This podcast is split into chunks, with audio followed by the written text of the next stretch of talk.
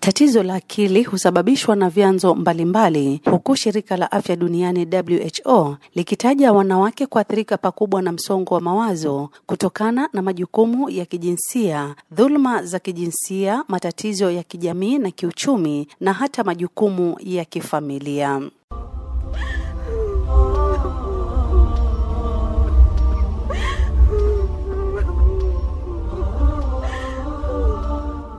Assalamu alaikum mpenzi msikilizaji, popote pale ulipo, karibu kwenye makala haya, unyanyasaji wa wanawake walio na tatizo la akili, kama utakavyoletewa nami Nuru Mwalimu.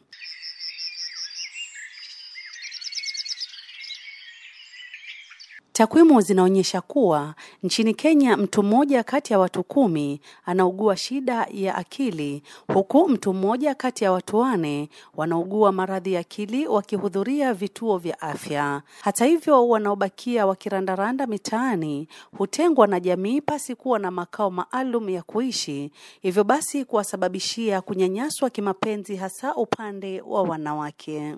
Katika kaunti ya Mombasa, baadhi ya wanawake walio na matatizo ya akili wamekuwa wakiishi barabarani na hata kwenye majaa ambapo hudhulumiwa kingono na hata kupata mimba au maradhi. Katika kituo cha Mombasa Women Empowerment for Mental Treatment and Rehabilitation Center nakutana na Amina Abdalla ambaye ni mwanzilishi wa kituo hiki.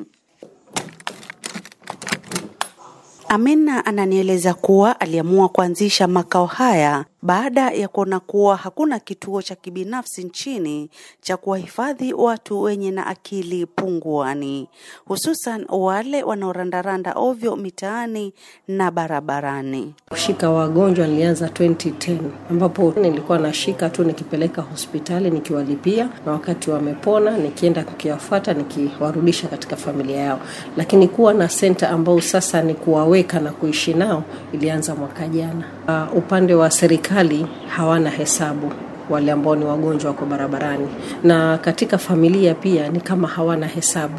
Unajua, unapokuwa na mgonjwa wa akili anakusumbua mpaka unaona hapana, huyu sasa simwezi tena, unamwachilia, ama familia ni maskini sana, inamwachilia. Kwa hivyo sasa nikajiuliza, mtu huyu mmoja, serikali hana hesabu familia hana hesabu, na huu ni binadamu kama mimi na ni mgonjwa ambaye anahitaji matibabu. Ni njia gani mimi naweza kumsaidia? Ndipo Mungu akaweza kuniwezesha kunipa hekima na maarifa ya kuweza sasa kuwachukua na kuwajengea. Kuanzishwa kwa kituo hiki kimeokoa zaidi ya wanawake mia moja wenye tatizo la akili mitaani na kuwapa makao, hali inayowalinda kutokana na kudhulumiwa. Uh, tangu huu mradi uanze, wanawake ni zaidi ya mia moja ambao wamepitia katika ile senta na kuweza kutibiwa na kuweza kurudishwa katika familia zao.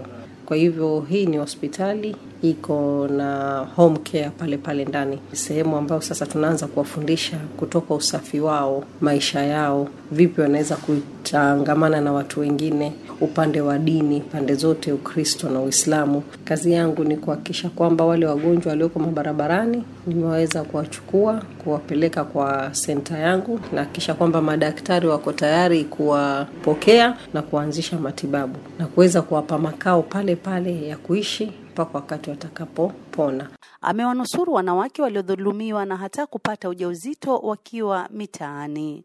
Nimepata wawili, mmoja ambaye alikuwa na mimba na mmoja tayari alikuwa na mtoto ubavuni ambaye ni mchanga, lakini tukaweza kuwadhibiti, tunawasaidia. Na anapojifungua yule mtoto, sisi humpeleka kwa orphanage kuhakikisha kwamba anaendelea kuhudumiwa yule mtoto, na mama naye tunamhudumia, na tukimpata pia na mtoto tunawatenganisha ili mtoto aweze kwenda kuhudumiwa na watoto wengine na mama naye tunamhudumia, na tunashukuru tumefaulu, tumeweza kuwahudumia na tukaweza kuwaregeshea tena watoto wao na wakaweza kuendelea na maisha.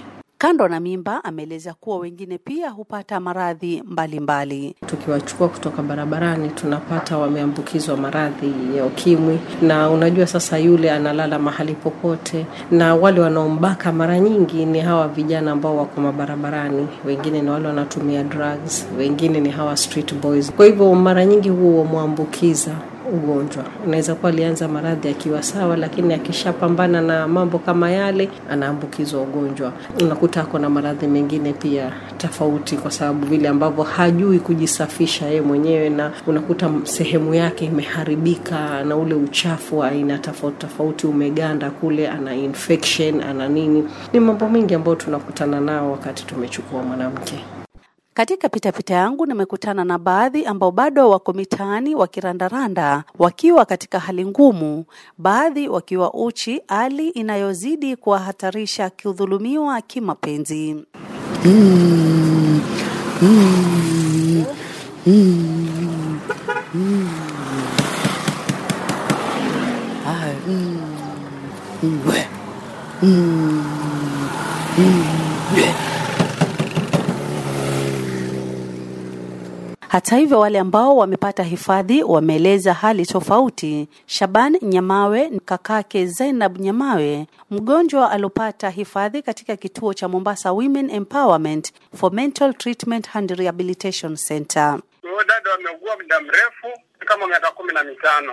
Tumekwenda mbio tutafuta njia yote, lakini tukakosa. Alafu baadaye akapatikana na huyo dada Amina Abdalla alimpata tu kama tuseme ni kama ni bahati za Fontanela pale. Basi wameendelea na kumtibu kama takriban kama mwaka mmoja na nusu.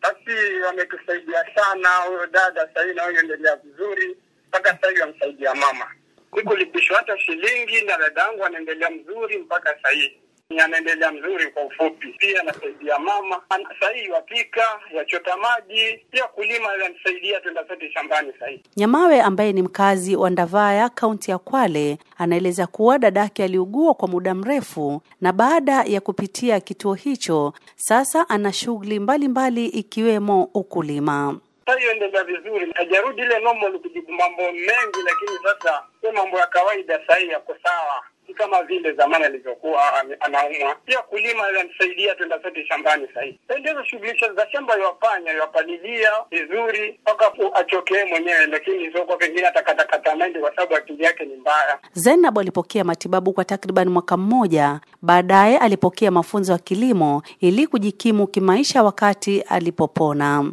Vilevile vile Sharon Janet ambaye alipata jina hilo akiwa katika kituo hicho kutokana na kutotambua jina lake aliweza kupata mafunzo sawia na hayo baada ya kuishi kituoni humo kwa zaidi ya miaka miwili. Daniel Masha, kakake Sharon, anaeleza hali iliyomkuta dadake. 2010 alikuja akapotea pale nyumbani, alikuwa anaanza dalili ambazo tutaona hatuzielewi. Tunampatia madawa tu ya kawaida, anatuliza kichwa, then akaja akatupotea tu ghafla. Tukaja tukamtafuta, tukamtafuta, tukampata Kibarani, tukamchukua, tukampisha nyumbani, akapata matibabu but haikuwa mazuri, akapotea tena. Ikabidi tuanzia kumtafuta but hatukufanikiwa kutoka mwaka 2010. Ndio mwaka huu imefika mwezi wa tano tarehe kumi, tuko nyumbani nakuta kuna gari inakuja.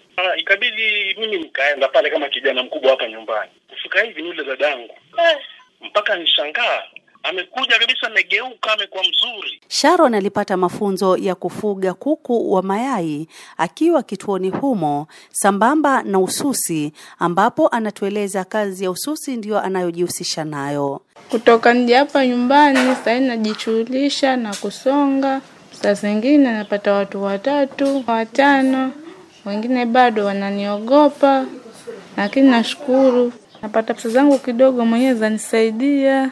Kwa upande wake Bi Amina anaeleza kuanzisha mafunzo zaidi ya mkono katika kituo hicho ili kuwasaidia wagonjwa hao wanapopona kupata ujuzi wa kujisaidia wanaporudi katika jamii. Kwa sasa wale ambao tumejaribu tumewafundisha mambo ya ufugaji na mambo ya ukulima na mambo ya kuku wa mayai na kuku wa nyama. Hiyo ndio tumejaribu kwa sasa, lakini kuna workshop ambazo tunazijenga ambazo wataweza kusoma mambo ya kazi za mbao na kushona nguo na mambo ya kuchomelea milango ya chuma na vitu kama hivyo. Kwa hivyo bado ujenzi unaendelea, lakini kwa sasa ni mambo ya mifugo na mambo ya ukulima na mambo ya kutengeza tu bangles za mikono, kazi ndogo ndogo ambazo kwa sasa yeye kupata kazi ni ngumu. Hata hivyo, kila kitu hakikosi changamoto. Amina anaeleza kupata changamoto katika kufanikisha shughuli hiyo kutokana na ukosefu wa wadhamini. Changamoto ni kubwa sana, kwa sababu hii ni kazi ya kujitolea na sina sponsor, nategemea well wishers ama zile zile familia ambazo nimezipata sasa baada ya kufanya investigation. Pia zile familia zinatusaidia na sukari na unga na chochote, twashukuru, lakini imekuwa ni changamoto kubwa sana kwa sababu ya mahitaji yao. Kama hivi sasa na wagonjwa sabini na tano.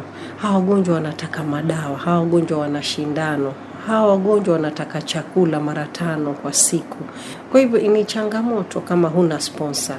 Kwa hivyo lazima niende mbio kuhakikisha kwamba nimetimiza. Hata hivyo, Amina ameitaka jamii kutohusisha maradhi hayo na ushirikina, badala yake wawe tayari kuwasaidia ili kuwaepusha na unyanyasaji. Tuache itikadi nyingi ya kwamba ni uchawi, ni albadiri, ni nini, ni maradhi, kwa sababu kila investigation yetu tunaofanya tunakuta ni maradhi na yana jina lake maalum, na tunapata matibabu, dawa zile ambazo sasa zinakwenda na yale maradhi, na baada ya muda tunakuta kwamba yule mgonjwa sasa ame vizuri, anaweza kufanya mambo yake kama kawaida. Kwa hivyo naomba tuache itikadi nyingi juu ya maradhi ya akili, tunapomwona ule mgonjwa tuweze kumsaidia. Kwa upande wake Daktari Joseph Kanya, msimamizi katika kituo cha wagonjwa wa akili katika hospitali ya Potris, anasema kuwa kuna haja ya wagonjwa hawa kufuatiliwa kwa ukaribu. Ametaja kuwepo kwa kituo kimoja pekee katika eneo la Pwani kama changamoto kulingana na idadi kubwa inayoshuhudiwa eneo hili. In Mombasa, the situation is bad. I think it is even worse. Hapo Mombasa hali hii ni mbaya zaidi kwa sababu Potris ni hospitali pekee inayoshughulikia maswala ya watu wenye matatizo ya akili katika ukanda mzima wa pwani na sehemu nyingine, kwani inahudumia wagonjwa kutoka Garissa, Kajiado, Nairobi na baadhi ya sehemu ya Ukambani.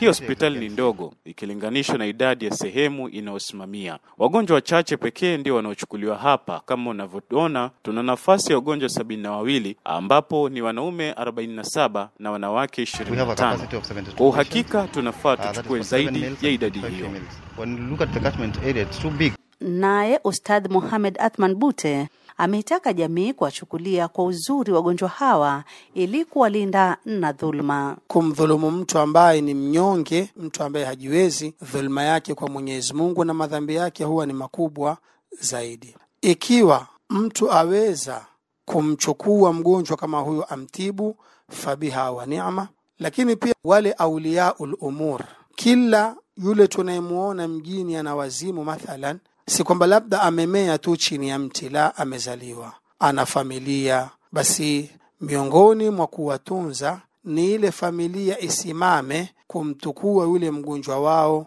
kama hatibiki, basi waweze kukaa naye nyumbani na waweze kuamiliana naye kwa kumvumilia mgonjwa kama yule. Jamii huamini kuwa watu wenye na maradhi ya akili wanahusishwa na visa vya ushirikina au kupagaliwa na majini, hali ambayo imechangia wagonjwa hawa kukosa huduma muhimu na matibabu, ambapo jamii inafaa kuondoa kasumba hii ili wagonjwa hawa waweze kupata haki za kimatibabu kama wagonjwa wengine. Hadi hapo natia kikomo kwenye makala haya, unyanyasaji wa wanawake walio na tatizo la akili, nikitumai kuwa jamii itaweza kuwazingatia wagonjwa hawa. Nimekuwa mtayarishi na msimulizi wako Nuru Mwalimu.